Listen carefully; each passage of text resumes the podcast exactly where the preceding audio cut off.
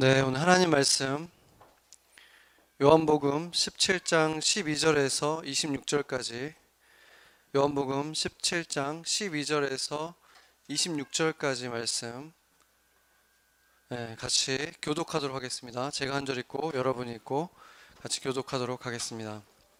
내가 그들과 함께 있을 때 내게 주신 아버지의 이름으로 그들을 보존하고 지키었나이다.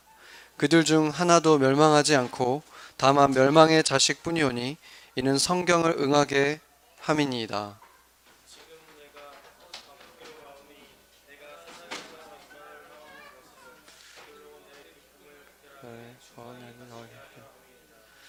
내가 아버지의 말씀을 그들에게 주었사오매 세상이 그들을 미워하였사오니 이는 내가 세상에 속하지 아니함 같이 그들도 세상에 속하지 아니함으로 인함이니이다.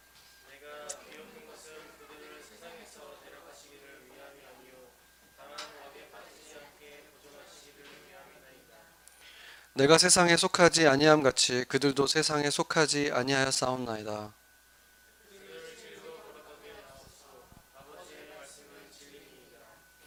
아버지께서 나를 세상에 보내신 것 같이 나도 그들을 세상에 보내었고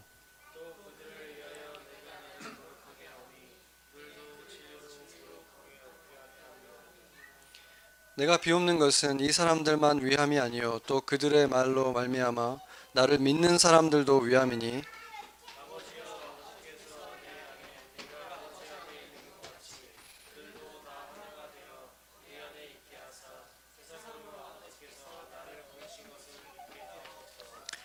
내게 주신 영광을 내가 그들에게 주었사오니 이는 우리가 하나가 된 것 같이 그들도 하나가 되게 하려 함이니이다.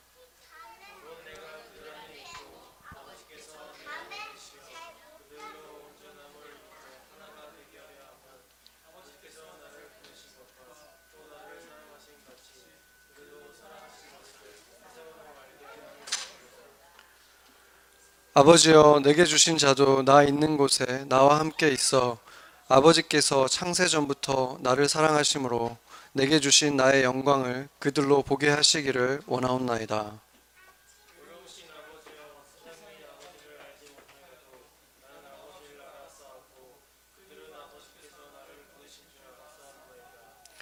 내가 아버지의 이름을 그들에게 알게 하였고 또 알게 하리니 이는 나를 사랑하신 사랑이 그들 안에 있고 나도 그들 안에 있게 하려 함이니이다. 아멘. 네, 먼저 그 여러분들도 뉴스를 통해서 많이 보셨겠지만 그 미국 안에는 지금 이 정치적으로 굉장히 큰 혼란이 있어서 아, 나라가 정말로 이 큰 분열을 겪고 있습니다. 아, 그래서 어, 그 정말 그 국회 의사당의 침범도 있었고 또 그것으로 인해서 어, 죽은 사람도 있고 여러, 이렇게 그것을 바라보는 눈들도 극명하게 갈라져서 서로를 마치 에너미를 바라보듯이 하는 그런 일들이 에, 계속 이어지고 있는데 우리가 잠깐 아, 침묵으로 기도하면서 이 나라를 생각하고 이 나라가 다시 하나님이 주신 이 은혜 안에서 하나 될 수 있게 해달라는 마음으로 같이 잠시 침묵으로 기도하겠습니다. 기도하겠습니다.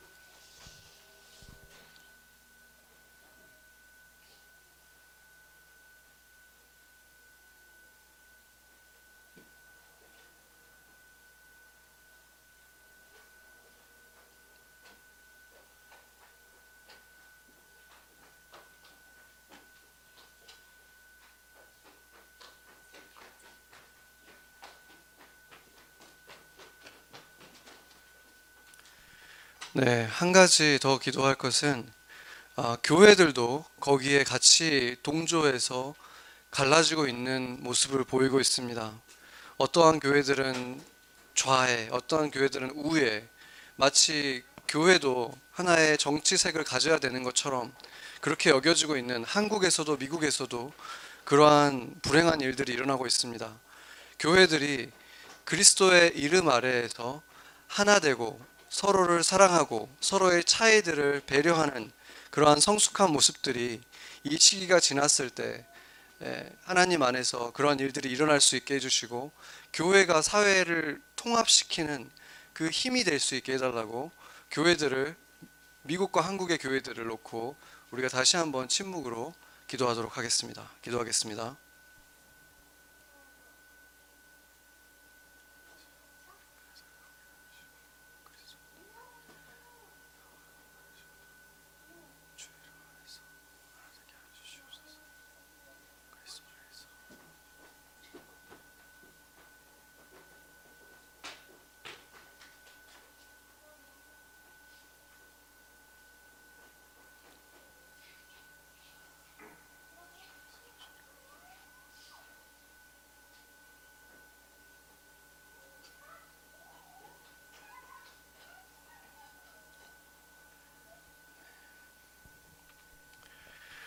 네, 성경을 제가 처음 읽었을 때, 그, 정말 가슴을 따뜻하게 해주는 그 본문들이 특별히 몇 곳이 있었는데, 오늘 우리가 읽었던 본문이 이 요한복음 17장이 예수님이 우리를 위해서 해주신 기도인 거죠. 예수님이 하신 기도 중에서 가장 길게 기록되어 있는 부분이 바로 오늘 우리, 우리가 본 본문입니다. 그 장면을 생각해 보면 예수님께서는 이제 곧 제자들을 떠나게 되잖아요. 떠나기 전에 제자들을 이렇게 모아놓고 그들 앞에서 지금 이 기도를 드리신 거예요. 그러니까 예수님이 혼자 기도하신 게 아니라 예수님이 지금 말로써 기도하고 있지만 그 앞에는 지금 손을 모으고 눈을 감고 있는 제자들이 있었다는 것입니다. 그들 마음이 얼마나 뭉클했을지 한번 생각해 보세요. 이 말 한마디 한마디가 얼마나 그들을 사랑하는지, 그들을 걱정하고 있는지, 그들을 지켜달라는 기도를 하시는 그 예수님의 모습을 보면서 제자들이 아마 굉장히 따뜻한 마음으로 또 뭉클한 마음으로 이 기도를 듣고 있었을 것입니다. 그런데 그것이 우리에게도 해당되는 기도라는 것이 너무나 중요합니다. 오늘 20절을 보면 내가 비옵는 것은 이 사람들만을 위함이 아니요 또 그들의 말로 말미암아 나를 믿는 사람들도 위함이니 이렇게 말씀하고 있습니다.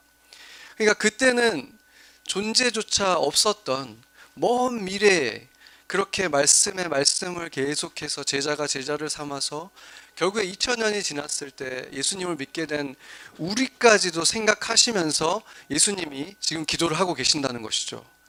그렇기 때문에 이 기도는 이 세상을 살아갔던 모든 예수 그리스도의 제자들을 위한 기도, 지금 살아가고 있는 제자들을 위한 기도라는 것입니다. 예수님께서 우리를 위해서 이 기도를 직접 해주셨다면 이 기도가 우리가 방해만 하지 않는다면 반드시 이루어질 수밖에 없는 기도라는 거죠. 반드시 일어날 수 있는 하나님의 약속이라는 것입니다. 그리고 예수님께서는 오늘 본문의 시작 속에서 보면은 그 약속의 대상 속에 들어가 있었지만 한때 그 안에 있었는데 스스로 거기서 빠져나가는 바람에 멸망의 자식이 되어버리고만 존재들에 대해서도 말씀을 하십니다. 멸망의 자식이라는 강한 표현을 쓰신 직접적인 대상은 유다였지만 유다만을 말한 것이 아니었습니다. 바울의 제자 중에서도 데마라고 하는 제자가 세상을 사랑해서 바울을 떠났다라고 기록하고 있고 또 사도 요한에게는 디오드레바라고 하는 제자가 또 사도 요한을 배신하고 떠났다는 기록이 있습니다. 우리가 일전에 상세히 들여다본 것처럼 이 예수님께서 유다를 버린 것이 아니었죠. 예수님께서는 마지막까지도 그 유다의 양심에 호소하면서 그가 돌이키길 원했지만 그 호소하는 예수님을 바라보면서도 비웃었던 유다가 결국에는 스스로 예수님을 버리고 떠난 것이었습니다.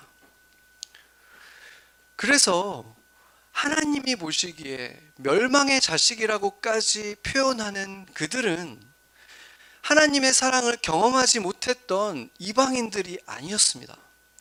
하나님의 사랑을 가까이에서 경험했고 그 능력을 직접 체험했던 사람들, 한동안 그의 그 빛 가운데 있었던 그런 사람들이 더 이상 하나님 안에서 자신들이 져야 하는 그 고생보다 세상에서 주는 만족을 쫓아가는 선택들을 내렸던 자들, 그런 자들에 대해서 하나님께서 이렇게 멸망의 자식이라는 표현까지 쓰신 것입니다.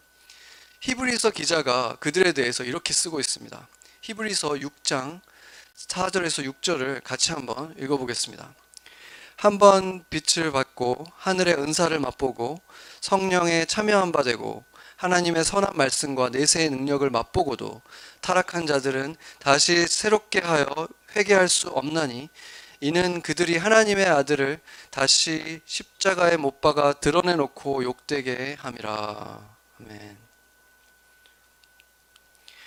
예수님께서 그, 그에게 어떤 차갑게 대한 게 아니라 똑같이 다 사랑을 해주셨고, 특별하게 사랑한 사람들 가운데 그들이 있었는데도 불구하고, 바울에게 있어서 대마도 바울이 쓴 그 서신서에 사랑하는 대마라는 표현이 되어 있어요. 같이 바울 가장 가까이에서 바울이 행하는 것들을 보고 배웠던 대마가 떠나간 것입니다.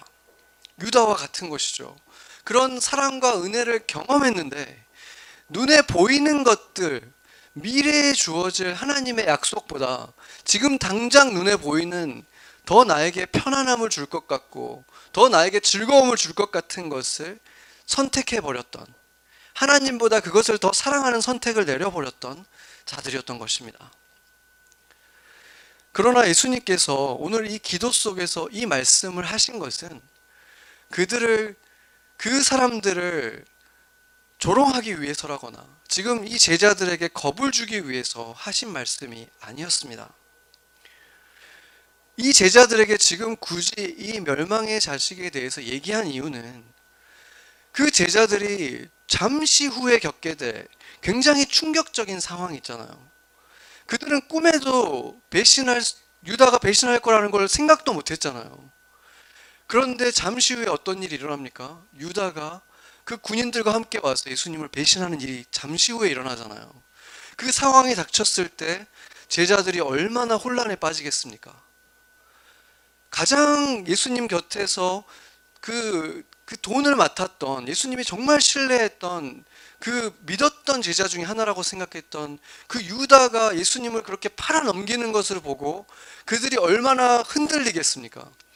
그 직전에 예수님께서 지금 이 말씀을 하시는 이유는 너희들을 내가 붙들어 왔고 너희들이 붙든 것이 아니라 아버지께 내가 지금 기도할 것이다. 아, 아버지께서 너희들을 죄에 빠지지 않도록 지켜달라고 내가 기도할 것이다.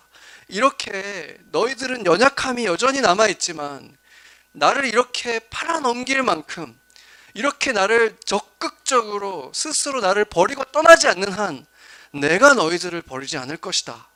이것에 대해서 그들이 알 수 있도록 지금 이 말씀을 해주신 것입니다. 하나님께서 끝까지 보존하시고 지켜주실 것이다. 내가 그것을 기도한다. 이것을 보여주신 것입니다.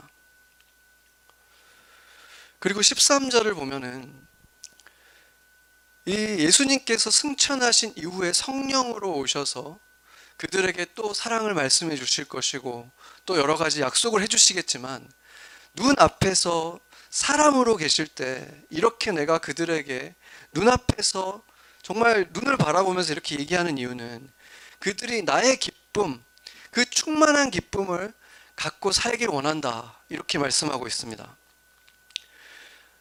그런데 여기서 우리는 이 제자들 처한 상황을 한번 고려해 볼 필요가 있습니다. 이제 어떤 일이 그들에게 발생을 합니까? 잠시 후에 방금 말했던 유다가 배신을 하고 예수님이 끌려가는 일이 발생을 하죠. 그들 인생의 가장 불행한 일이 곧 닥치게 되는 거예요. 거기서 끝이 아니라 가장 처참하게 죄인 취급을 받고 조롱과 모욕을 다 당하신 다음에 그 예수님이 십자가에 죽어 가시는 것을 제자들이 다 봐야 되잖아요. 그것을 다 목격하게 되는 거예요. 얼마나 끔찍한 상황이 지금 그들을 기다리고 있습니까? 그리고 그들 스스로도 이제 붙잡혀 갈까봐 두려워서 숨어 지내야 되는 일들이 벌어지잖아요. 잘못한 것도 없는데. 그러니까 그들 상황, 그들의 입장에서 본다면은 차라리 예수님이 그들을 선택하지 않았다라면 그냥 평범하게 자신의 동네에서 갈릴리에서 여전히 뱃사람으로 그냥 살아갈 그들이었는데 이 지금 예수님이 선택하신 바람에 이 엄청난 이 소용돌이 안에 들어가서 그들의 삶은 이제 이전으로 돌아갈 수가 없는 엄청난 지금 삶을 살아가게 되는 것이죠. 그런 그들에게 예수님께서 너희들의 너희들이 내가 누리는 이 온전한 기쁨을 너희가 누리기를 내가 원한다. 이런 말씀을 하고 계시는 것입니다. 그렇다면은 지금 우리가 생각하는 기쁨과 예수님이 말씀하신 이 기쁨은 너무나 다르다는 걸 알 수 있겠죠. 이 제자들의 삶, 지금 당장 닥치는 일에서 끝이 아니라 그들의 삶이 끝날 때까지 그들의 삶에는 세상 사람들이 말하는 기쁨이라든지 세상 사람들이 말하는 평안과는 너무나 다른 모습의 기쁨이고 너무나 다른 모습의 평안이 주어지잖아요. 보통 사람들이 말하는 기쁨은 무엇입니까? 페이첵이 제때 나오고 그게 올라가고 월급이 오른다든지 아니면 더 좋은 집으로 더 넓은 집으로 이사를 가거나 더 좋은 차를 갖게 되거나 뭐 더 좋은 것을 갖게 됐을 때 더 좋은 학교에 합격을 하거나 직장에 또 들어가게 되거나 이런 일들이 일어났을 때 얻게 되는 걸 우리가 기쁨이라 그러잖아요. 내 생활이 뭔가 조금 더 안락해지고 더 편안해지고 내가 뭔가 가진 게 좀 더 많아지고 경제적으로 풍요로워지고 그런 것이 우리가 말하는 상식적으로 말하는 기쁨인 거예요. 그게 기쁨의 이유가 되는 것이죠. 그런데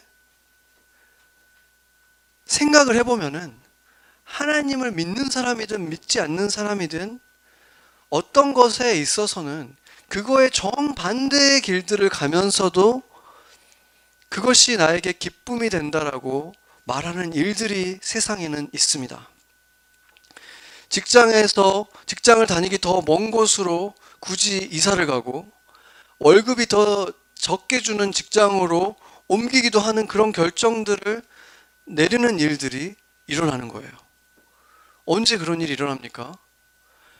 부모가 되고 나서 자식들의 교육을 위해서라면 아이들을 위해서라면 더 낮은 월급을 주더라도 뭔가 그것에 도움, 애들에게 도움이 되는 곳으로 옮기거나 직장을 그만두기도 하고 심지어 여러 가지 자신들의 생활비를 아껴야 되는 상황으로 더 힘들어지는 상황으로 그 불편들을 감수하면서까지 아니면은 할 필요 없었던 부업까지 하면서까지 네. 네. 들리나요? 네. 네. 부업을 해야 되는 상황으로 가면서까지 집을 이사 가기도 하는 일들 우리는 그리스도인이든 아니든 흔하게 보게 됩니다. 왜 부모들은 그런 선택을 하게 됩니까? 그것이 그런 편안함을 다 포기할 만큼 가치가 있고 그것이 가치 있는 일이 나에게 더 큰 기쁨, 더 긴 안목에서의 우리에게 기쁨이 된다는 사실을 우리가 알기 때문에 그것을 믿기 때문에 그렇게 할 수 있는 것이죠. 당장은 그것이 더 희생이 따르고 힘든 일이지만 그것이 큰 그림에서 긴 안목에서 보면 자식들에게 더 좋은 교육을 줄 수 있고 그들이 그것으로 인해서 더 행복해질 수 있다고 믿기 때문에 그것이 결국에는 내게도 기쁨이 되고 내게도 행복이 될 것이라고 믿기 때문에 고생하는 선택들을 하고 그것을 감수하는 것입니다. 예수님도 곧 닥치게 될 그 십자가와 고난을 피하시지 않고 아버지께서도 사랑하는 아들의 그 사랑스러운 그 손에 그 거친 십, 그 못이 박히는 것을 보셔야 하는 그런 고통당하고 조롱당하고 모욕당하는 것을 다 감당하시면서까지 보내신 수 있었던 그 이유가 바로 거기에 있었던 것입니다. 그 고통이 고통이 아니기 때문이 아니라 여전히 너무나 큰 고통이고 희생이지만 그것을 통해서 구원을 얻게 될 사랑하는 자녀들의 모습을 보셨기 때문에 새 생명을 얻게 될 제자들이 있다는 것을 아셨기 때문에 긴 안목에서 더 큰 기쁨을 위한 길이라는 것을 아셨기 때문에 예수님을 보내주신 것입니다. 그렇다면은 예수님께서 제자들을 지금 그렇게 그 어려운 길을 가도록 남겨두고 또 세상에 그렇게 보내신 이유도 고난을 겪게 될 것, 그 소용돌이 같은 삶을 살게 될 것을 아시면서도 세상 밖에 안전한 곳으로 그들만의 타운을 만들어서 보호해 주시는 것이 아니라 위험한 세상으로 하나님께서 예수님을 통해서 보내주시는 것도 같은 이유일 수밖에 없는 것입니다. 지금 당장은 희생이고 고난이지만 긴 안목에서 보면 더 큰 기쁨을 주시기 위함인 것일 수밖에 없는 것입니다. 아멘. 오늘 본문 18절을 보면 아버지께서 나를 세상에 보내신 것 같이 나도 그들을 세상에 보내었고 이렇게 말하고 있습니다. 이 짧은 한 문장은 엄청난 사실을 말해주고 있는 것입니다. 하나님이 예수님을 세상에 보내신 것 같이 우리가 생각하는 그 기쁨이 아니라 긴 안목에서의 진짜 기쁨, 영원하고 완전한 기쁨을 위해서 보내신 것 같이 그 기쁨은 그 고난의 일시적인 그 고난과 희생하고는 비할 수가 없기 때문에 그 풍성한 기쁨을 주시기 위해서 보내신 것 같이 그냥 세상에 어쩔 수 없이 남겨놓은 게 아니라 예수님께서 일부러 보내셨다는 것입니다. 하나님이 예수님을 그런 이유로 목적으로 보내신 것 같이 사랑하는 제자들, 그렇게 사랑하는 제자들, 발을 씻겨주시고 그 발을 만지면서 그 사랑을 느끼시고 보여주셨던 그 예수님이 사랑하는 제자들을 그 고통의 길, 십자가의 길이라고 말한 그 길로 예수님이 직접 보내주셨다는 것입니다. 영원하고 완전한 기쁨, 세상의 일들과 상관없고 풍파와 전혀 연관이 되어 있지 않은 세상으로부터 오지 않은 그 평안을 누리라고 주님께서 그 목적을 가지고 세상에 보내주셨다는 것입니다. 아멘. 그것은 부모님의 부모님들이 가지고 있는 자녀들에게 연결되어 있는 그 기쁨이 있잖아요. 자녀의 자녀에게 좋은 교육을 주면 자녀가 행복할 것이고 자녀가 행복하면 결국엔 나도 행복할 것이다.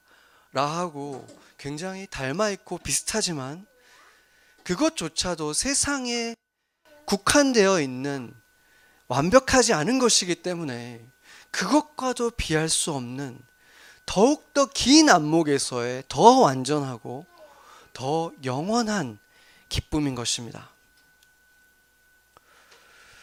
제 경우를 한번 생각해 봤습니다.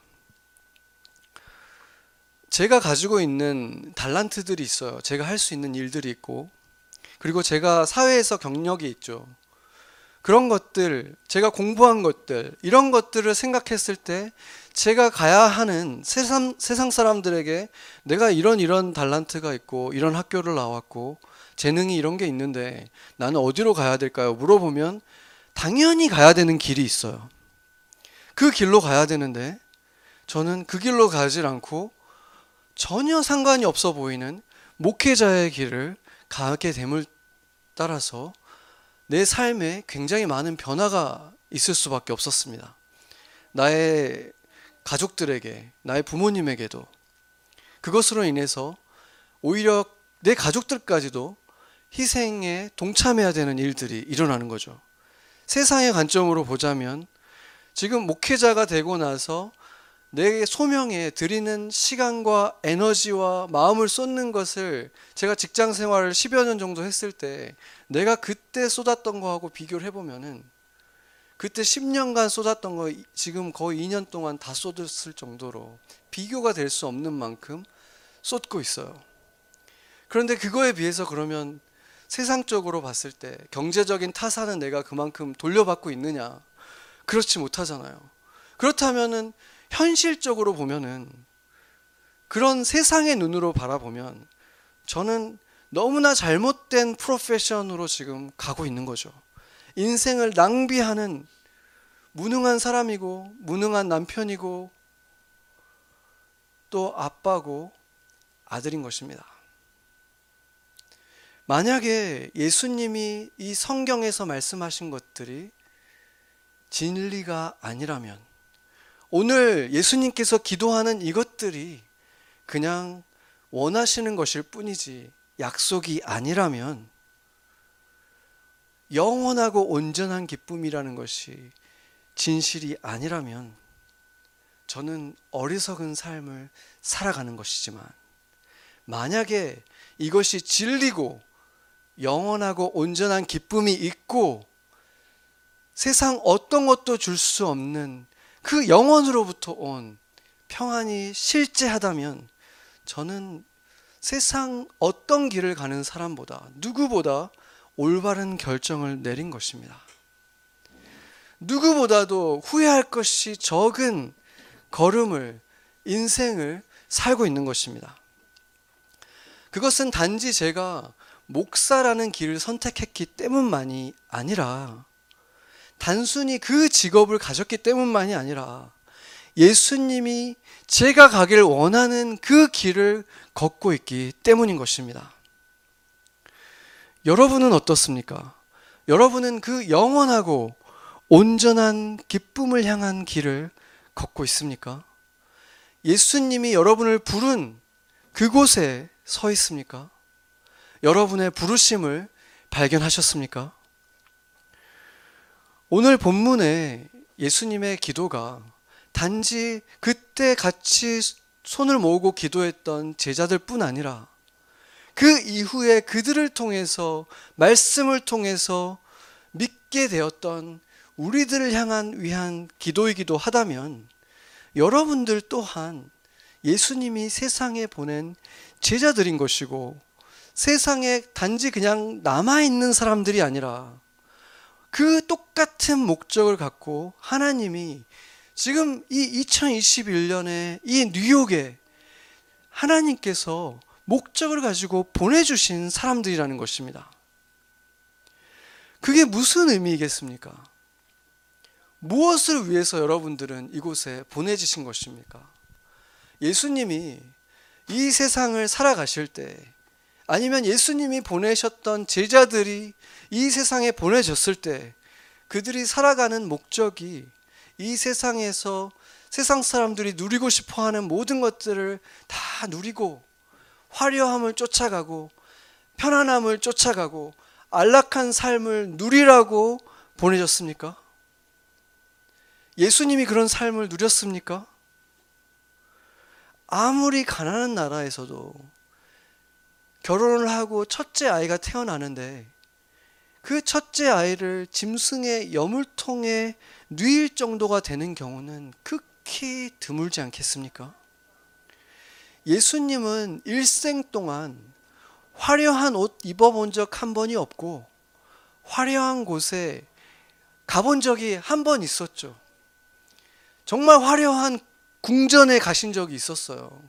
헤롯궁에 가셨지만 정말 처참한 사형수로 끌려가셨죠. 예수님이 화려한 걸 구경해 본 거는 그때밖에 없었어요. 예수님이 인생을 살아가신 목적을 한가, 한, 한마디로 요약하자면 십자가였습니다. 중세시대에 그 참수형을 하는 단두대라든지 아니면 또 목을 매서 사형에 처하는 교수형 그런 것들의 공통점이 무엇입니까?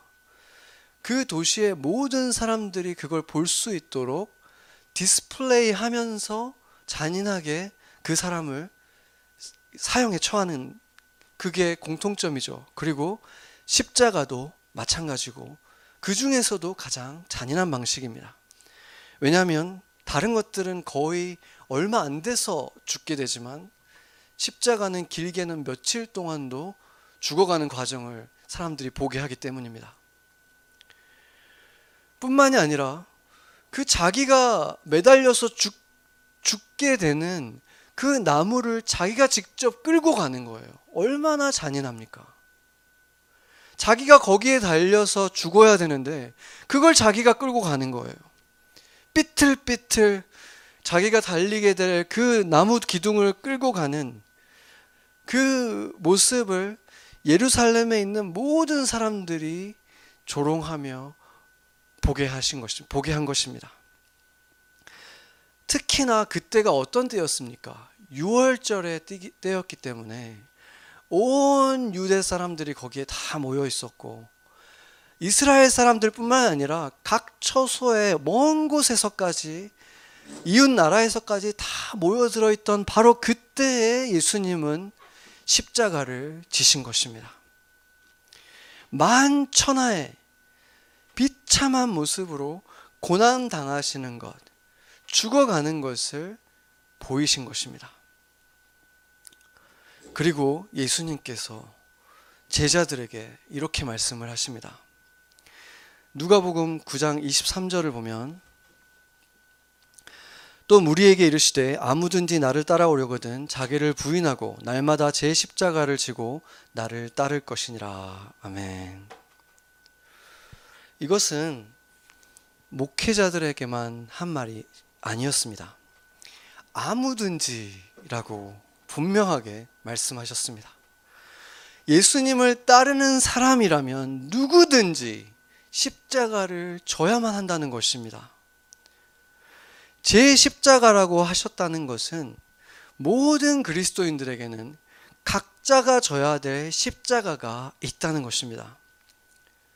그리고 그 십자가는 아무도 모르게 혼자서 몰래 지는 것이 아니라 만천하가 보는 가운데 누가 봐도 어려운 길을 가는 모습을 통해서 누가 봐도 주변의 사람들이 봐도 고난받는 것을 통해서 나타나는 디스플레이가 되는 고난이라는 것입니다. 그래서 예수님은 이것을 좁은 문이요, 좁은 길이라고 말씀하신 것입니다.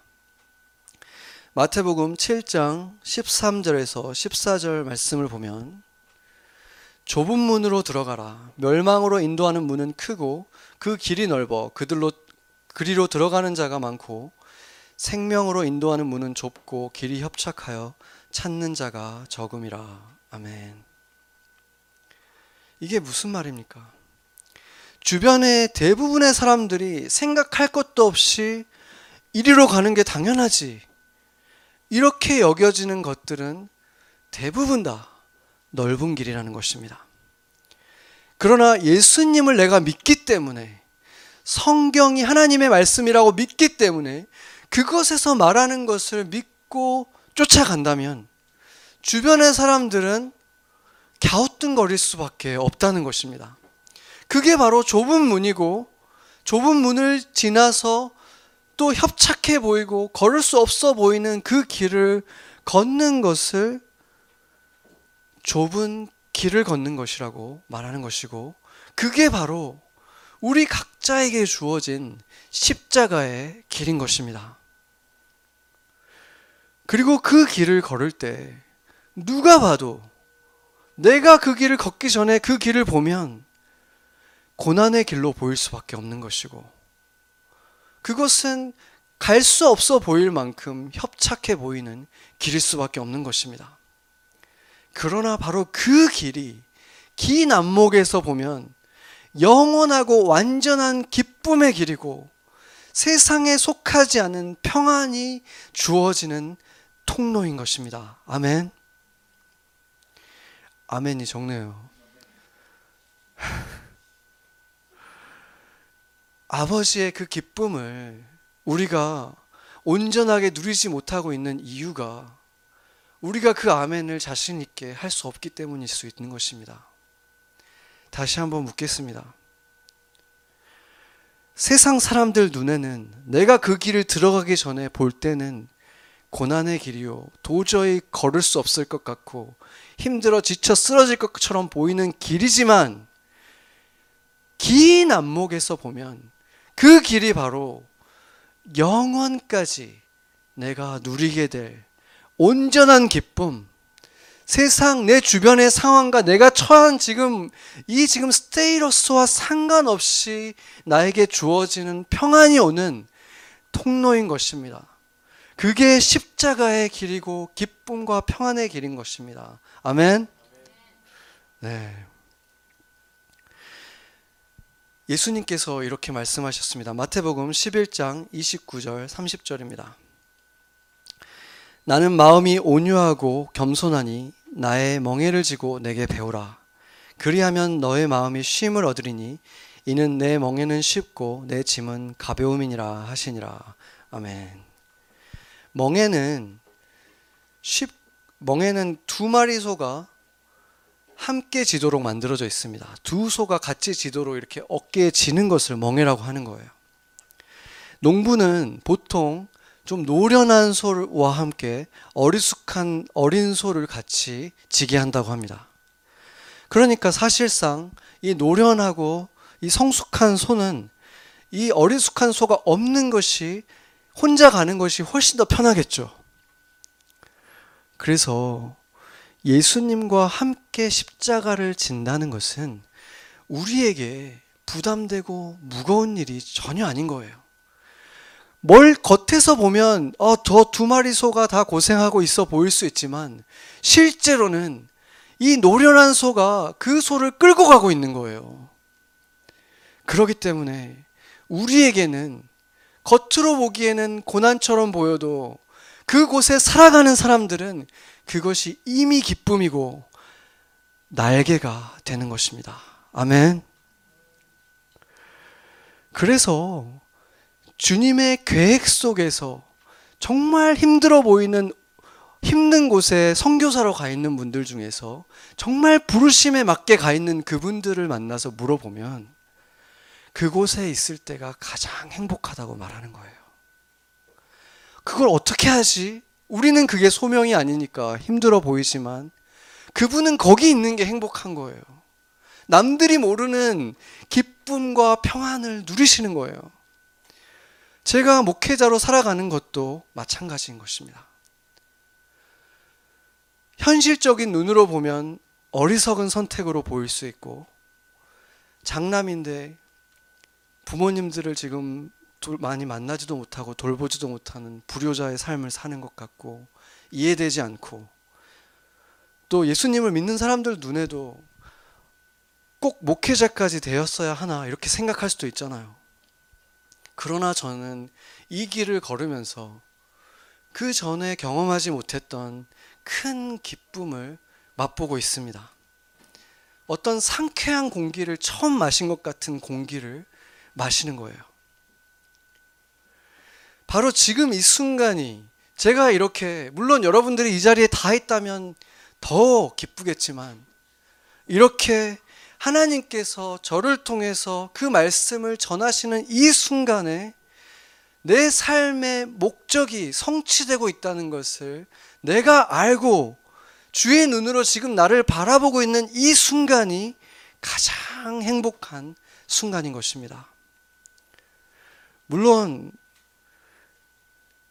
자라나는 성장통도 있고 그것이 희생이 되지 않는 것이 아니라 고통이 되지 않는 것은 아니지만 가지고 싶은 것을 내가 다 가진다고 해서 마음의 이 평안을 누리지 못한다면은 가지고 있는 것이 많으면 많을수록 더 불행하지 않겠습니까? 이렇게 가졌는데도 채워지지 않으면 이렇게 가졌는데도 행복하지 않으면 나는 어떻게 행복해질 수 있을까? 더 불행해지는 거예요. 이 길에 예수님께서 함께 멍해를 지고 걸어주시기 때문에 나 혼자 지는 십자가가 아니라 예수님의 십자가에 달려 있는 작은 십자가 지고 함께 걷는 것이기 때문에 나는 마음의 쉼을 얻고 영원하고 완전한 기쁨을 누리는 것입니다. 여러분 모두에게도 주어진 십자가들이 있습니다. 그리고 그 십자가도 주변의 사람들이 볼 때에는 세상이 볼 때에는 갸우뚱거리게 되는 선택일 것입니다. 겉으로 보기에는 그 문은 오히려 가서는 안 되는 길처럼 보일 수 있고 협, 협착해서 고생길이 훤한 걸을 수 없어 보이는 길로 보이기 때문입니다. 그러나 여러분 가운데 이미 그 길을 걷고 있는 분들이 있다면 제가 지금 무슨 말을 하고 있는지 알 것입니다. 지금까지 나는 마스크를 끼고 있는 삶을 살았던 것 같다.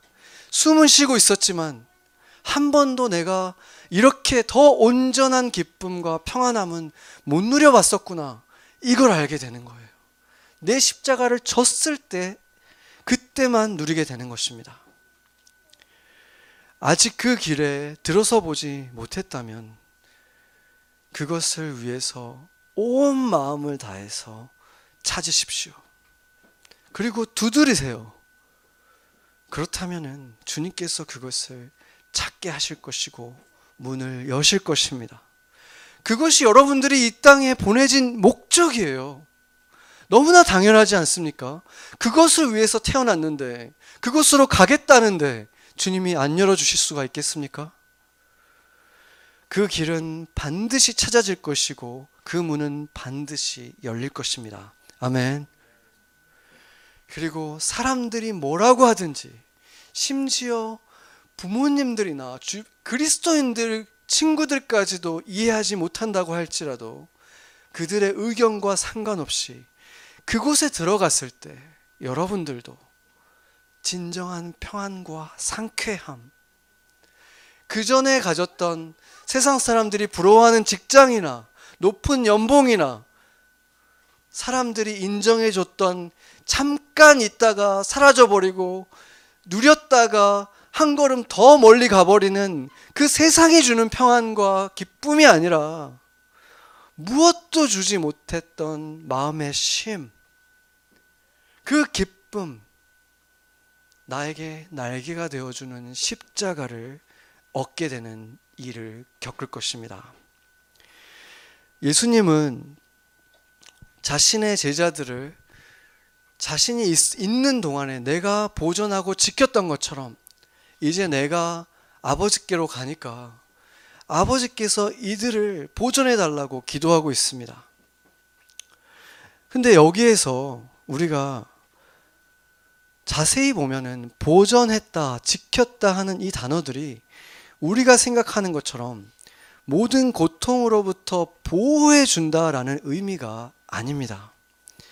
오늘 본문 15절을 보면은 내가 비옵는 것은 그들을 세상에서 데려가시기 위함이 아니요 다만 악에 빠지지 않게 보존해 하시기를 위함입니다. 아멘. 이렇게 말하고 있습니다. 그러니까 이들이 고생하는 삶이나 어떤 이들 삶에 어려움이 닥치는 것에서 보호해 주세요. 아프지 않게 보호해 주세요라고 기도한다고 우리가 그렇게 보게 될 수 있는데 그게 아니라는 말이에요. 십자가를 피할 수 있게 해달라고 기도한 것이 아니었다는 말입니다. 여기에 쓰였던 단어가 헬라어로 두 가지 단어가 쓰였는데 에페톤이라는 단어하고 필라소라는 단어가 쓰였어요. 에페톤이라는 단어는 기본적으로 영어로 치면 keep이라는 뜻이에요. 그래서 보, 누구를 보호한다 한 때 누구를 지켜준다 하는 그 의미보다는 너희가 율법을 지키거라 이렇게 말할 때 그 지키다 한 거예요. 예수님께서 지켜라라는 말을 할 때 이렇게 말을 이 말씀을 쓰셨어요.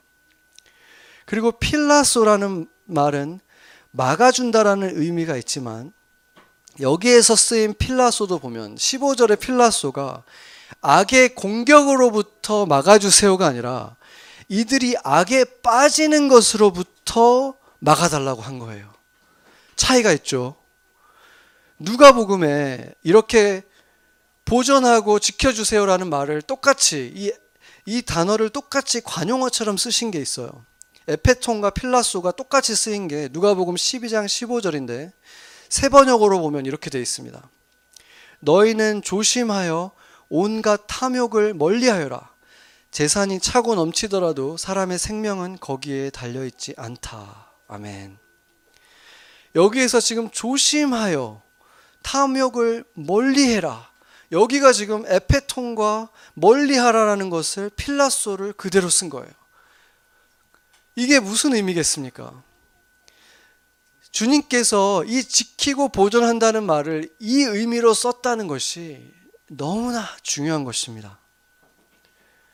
왜냐하면 예수님을 열심히 따르는 것 같은데 그들 삶에 불행한 일이 일어나고 몸에 병이 들고 그렇게 고통을 당하는 걸 보면 사람들이 수근거리는 거예요. 세상 사람들도 그렇게 어려움에 처한 사람들을 보면 수근거리기보다는 안타까워하는데 오히려 예수님을 믿는다고 하는 사람들이 그런 걸 보면은 이렇게 수근거려요. 뭔가 겉으로는 열심히 믿는 것 같은데 안 보이는 뭔가 죄를 지은 거 아니야? 그런 아주 악한 비판적인 시선을 갖고 수근거리는 사람들이 있다는 것입니다. 왜 그렇습니까? 그들 생각에는 예수님을 잘 믿으면, 하나님을 잘 믿으면 악에서 다 보호해 주시기 때문에 부자가 돼야 되고 건강해야 된다고 그들은 믿고 있는 거예요.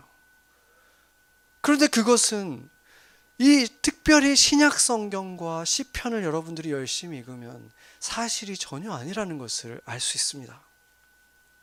주님께서 관심 있는 것은 이 땅에서 부요한 삶을 사는 것이 아니라고 오히려 가르쳐 주시기 때문이죠. 주님께서 물론 병에 드는 것을 막아주시고 보호해 주실 때가 있고 병에 들었다가도 고쳐 주실 때가 있습니다. 그러나 때로는 그 병이 오히려 우리에게 십자가가 될 수도 있다는 것입니다. 사도 바울의 경우가 그랬고 다른 제자들도 그것을 겪었어요. 예수님이 기도하신 것은 지금 모든 고통으로부터의 보호가 아니라 그들이 그 고통을 지나갈 때 자신의 십자가를 지고 걸어갈 때 하나님을 원망하고 자신의 삶을 저주하게 되는 것으로부터 그 악에 빠지는 것으로부터 보호해 주시기를 기도하신 것입니다. 아멘. 그래서 세상 사람들이 볼 때는 저렇게 어떻게 살아가지? 저런 일 있으면 나 같으면 하나님 떠나갈 텐데. 하나님, 하나님께 원망하고 싶을 텐데. 그런데도 순간적으로 원망하는 마음이 생겼다가도 말씀을 펴면 예배당에 들어오면 찬양을 하면 나도 모르게 찬양을 하고 있는 거예요. 그리고 그 찬양 속에서 기쁨을 누리는 거예요. 왜 그렇습니까? 내가 지나가는 시련이 주님 안에서 겪는 십자가이기 때문에 그런 것입니다. 아멘. 예수님 안에서 우리가 지나가는 것은 그 고난은 의미 없는 것이 아니라 십자가입니다. 그리고 우리가 그 의미도 깨닫지 못하고 예수님도 모른 채로 지나왔던 그 삶들조차도 내가 잘못해서 내가 고통을 겪었고 나로 인해 다른 사람이 겪었던 그 고통조차도 내가 예수님 안에 들어오고 나면 그것조차도 십자가가 되는 것입니다. 아멘. 그리고 그 십자가는 예수님과 함께 지는 십자가는 반드시 누군가를 살리는 능력이 있습니다. 단지 내가 고통을 지나감을 통해서 고난이 나를 성숙하게 하는 그것으로 끝나는 것이 아니라 내가 지는 십자가가 예수님과 함께 지는 십자가이기 때문에 내가 지는 십자가 때문에 누군가가 하나님에 대해서 눈을 뜨게 되고 누군가가 마음에 소망이 생기고 예수님에 대한 열정이 살아나고 가슴이 뜨거워지는 일이 나의 그 십자가로 인해서 일어난다는 것입니다. 그러고 나면 이제 우리는 깨닫게 됩니다. 내가 이해할 수는 완전하게 지금도 이해할 수는 없겠지만 내 삶에 겪었던 모든 고난들, 아픔들, 슬픔들, 그 모든 것들은 예수님이 함께 지어준 나의 십자가라는 사실. 그 십자가 때문에 내가 누군가, 누군가를 더 공감해 줄 수 있는 사람이 되었고, 그 전에 사랑할 수 없었던 사람들을 더 깊이 사랑할 수 있는 사람이 되었다는 사실을. 그리고 누군가에게 살아갈 이유를 선사해 주고, 용기를 불어넣어 주는 치유자가 되어가고 있다는 사실을 작은 그리스도가 되어가고 있다는 사실을 발견하는 것입니다. 그리고 그것이 바로 우리가 이 땅에 살아가는 목적이라는 것을 깨닫게 되는 것입니다. 아멘. 십자가는 고통이지만 사람을 살리는 고통입니다. 그리고 십자가는 우리에게 예수님을 따르는 자들에게는 선택 사항이 아닙니다. 예수님께서 나를 따르다 따르라라고 말씀하기 전에 너희는 제 십자가를 지고 나를 쫓을 것이니라. 십자가를 지는 것이 따르는 것 이전에 있는 것입니다. 그리고 그것은 우리의 선택에 맡기셨습니다. 너희가 나를 믿게 되면 자동으로 십자가 지고 따르게 될 것이다가 아니라 너희는 날마다 제 십자가를 지고 나를 따를 것이니라. 우리가 결정하게 하신 것입니다. 여러분은 그 십자가를 지고 있습니까? 십자가를 지는 삶은 어리석어 보일 수 있지만 십자가를 피해서 달아났던 유다가 대마가 영영이 어리석고 불쌍한 자의 대명사가 되어버린 것을 우리는 알고 있습니다. 그래서 주님이 주신 십자가를 우리는 취해야 하는 것입니다. 그것을 위해서 보내심을 받았다면 내 십자가를 달게 기쁘게 취하고 예수님을 따라야 하는 것입니다. 그러고 나면 마음에서 동떨어진 머릿속의 믿음이 아니라 예수님이 나를 위해서 죽으셨고 부활하셨다는 그 사실을 그냥 머릿속으로 믿는 것에서 그치지 않고 그 모든 일이 내 삶의 실제가 되는 것입니다. 세상에서 수없이 나에게 약속해 왔지만 어렸을 때부터 너가 이것을 가지면 너는 행복해질 거다. 너가 이것이 없기 때문에 네가 지금 공허함을 느끼는 것이다. 수많은 약속들 그것이 그 약속을 지켰습니까? 그것을 갖게 되고 나서 그 학교에 들어가고 나서 그 직장에 들어가고 나서 얼마 동안 우리는 그 기쁨을 누렸습니까? 오히려 그것을 갖고 나서 그 기쁨이 사라졌을 때 많은 것에서 그것을 경험하면 경험할수록 더 공허해지는 거예요. 그래서 가난한 그 빈궁한 나라에 사는 애들이 아니라 미국에 있는 사람들을 바라보면서 저기 가면 천국 같고 행복하겠지 하는 그 꿈을 갖고 있는 사람들이 아니라 미국에 살아가는 애들이 더 소망이 없고 꿈이 없고 그런 일들을 우리가 보게 되는 것입니다. 그것들이 주지 못하기 때문인 것입니다. 그렇게 갈증만 주는 가짜 평안이 아니라 영원토록 솟아나는 참된 평안, 이 세상에 있는 것들로부터 오지 않은 그 평안, 예수님의 평안, 진짜 참된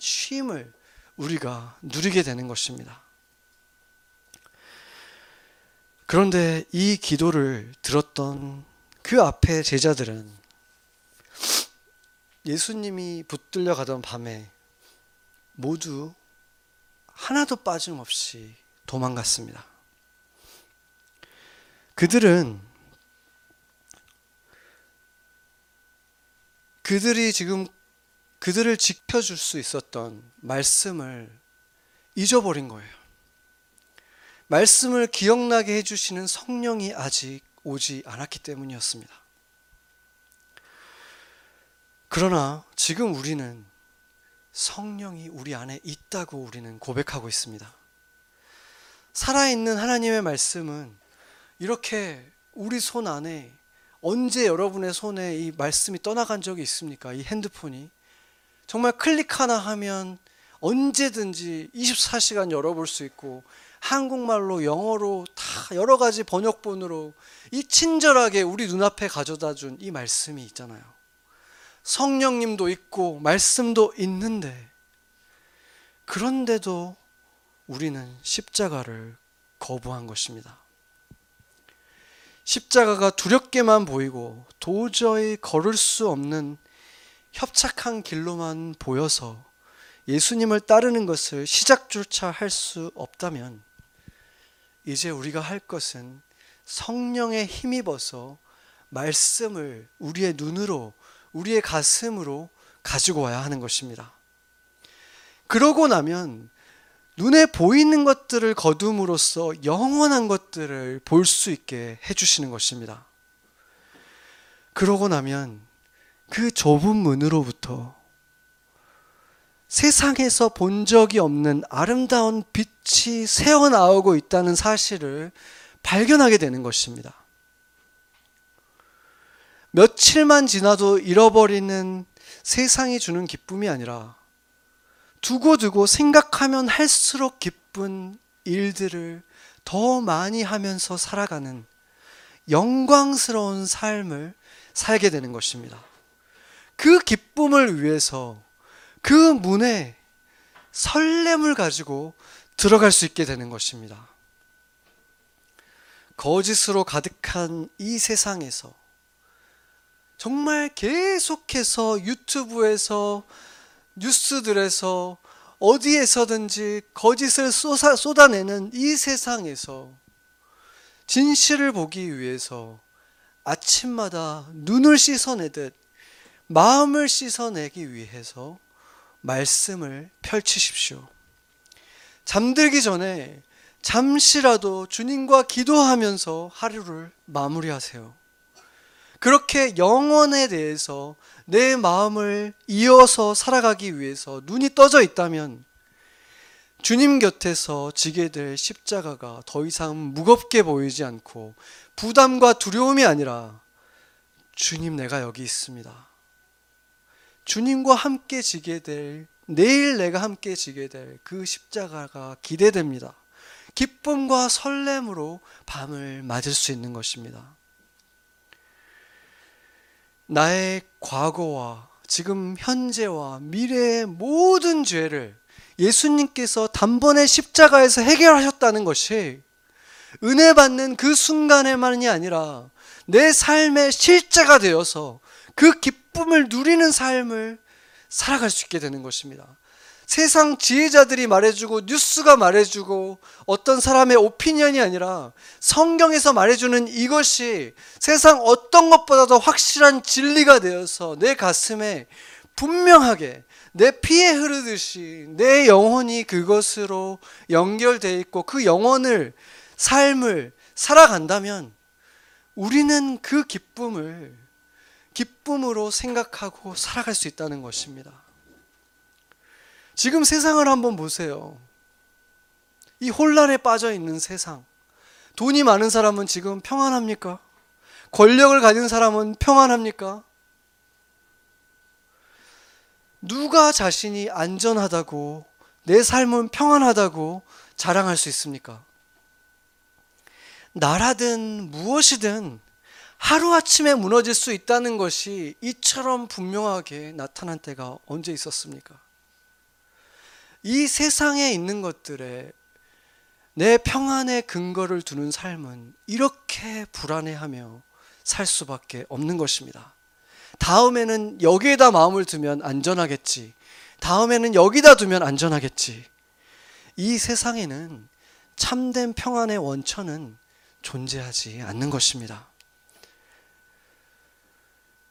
이 세상에 속하지 않은 흔들림 없는 나라, 영원한 나라의 하나님께 그분이 나를 어떤 존재로 바라보고 계신가, 내가 그분께 어떤 존재인가를 알고 그것이 내게 실제가 되어서 살아갈 때 하나님께 내게 내가 내가 말 잘 들을 때만 사랑하는 아들이 아니라 내가 실패하고 넘어졌을 때도 변함없이 사랑스러운 주님 눈에는 의로운 아들이고 의로운 딸로 한순간도 바뀐 적 없이 그렇게 사랑하는 아들이고 딸이라는 사실이 나에게 가장 분명한 진리로 어떤 것보다도 분명한 사실로 살아가는 그러한 삶을 우리가 십자가 지고 살아갈 때 주님이 이렇게 살아가야 한다고 하는 삶을 살아갈 때 주님과 함께 그 멍해를 지고 살아갈 때만 주어진다는 것입니다.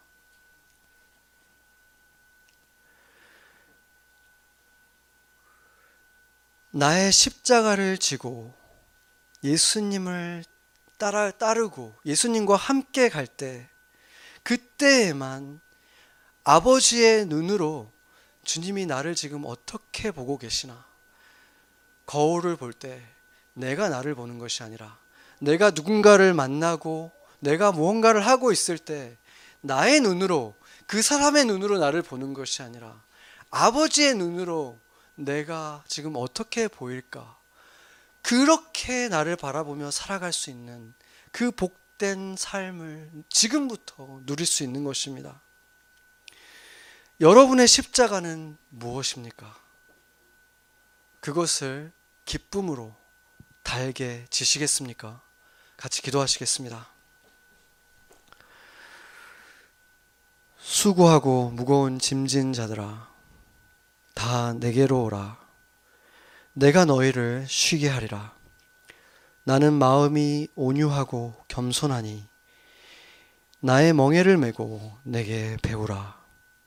그리하면 너희 마음이 쉼을 얻으리니 이는 내 멍에는 쉽고 내 짐은 가벼움이니라 하시니라. 아멘.